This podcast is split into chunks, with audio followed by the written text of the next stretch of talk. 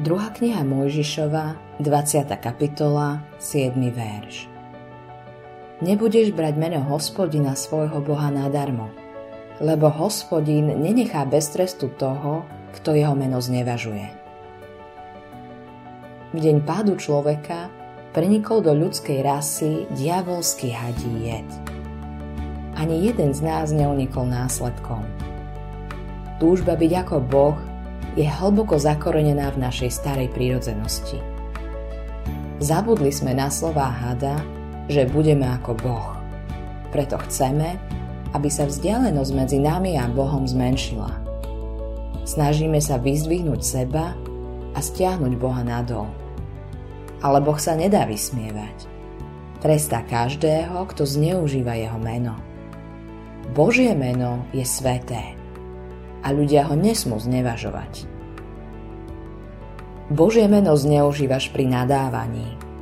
Určite nie si naraz dvoma osobami, však. Na pracovisku ti nezáleží, keď sa zneužíva Božie meno tým, že sa hovorí o Bohu a k Bohu tak, ako sa hovorí o kolegoch a priateľoch. Príliš familiárne správanie je nevhodné v našom vzťahu s Bohom. Je pravda, že Boh sa pokoril. Ale preto nemáme právo zneužívať jeho meno.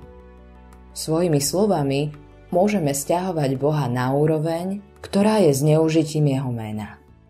Môžeme hovoriť o Božom slove a jeho zásahu a používať pritom vtipné nové výrazy, ktoré sú vulgárne. To je zneužitie jeho mena. Môžeme spievať o Bohu tak, že pritom znevažujeme sväté veci. Boh chce, aby sme boli naplnení svätou bázňou, aby sme sa proti nemu neodvážili hrešiť. To je dôvod, prečo Boh z času na čas nechá hriech a jeho následky v našom živote.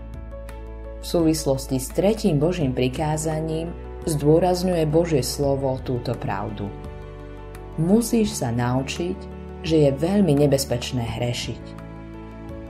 Nielen tvoje ústa, ale aj tvoje srdce sa musí očistiť. To sa stane, keď sa obetná smrť Pána Ježiša ako zástupcu dotkne tvojho hriechu. Jeho krv musí úplne preniknúť myseľ. Z nej pochádzajú slová. Potrebujeme kresťanov, ktorí sa chvejú pred živým Bohom. Boh je vznešený a svätý. Z milosti si smieme ľahnúť do prachu k jeho nohám. Nepošliape nás. Pozdvihne nás a dovolí nám zvelebovať jeho meno.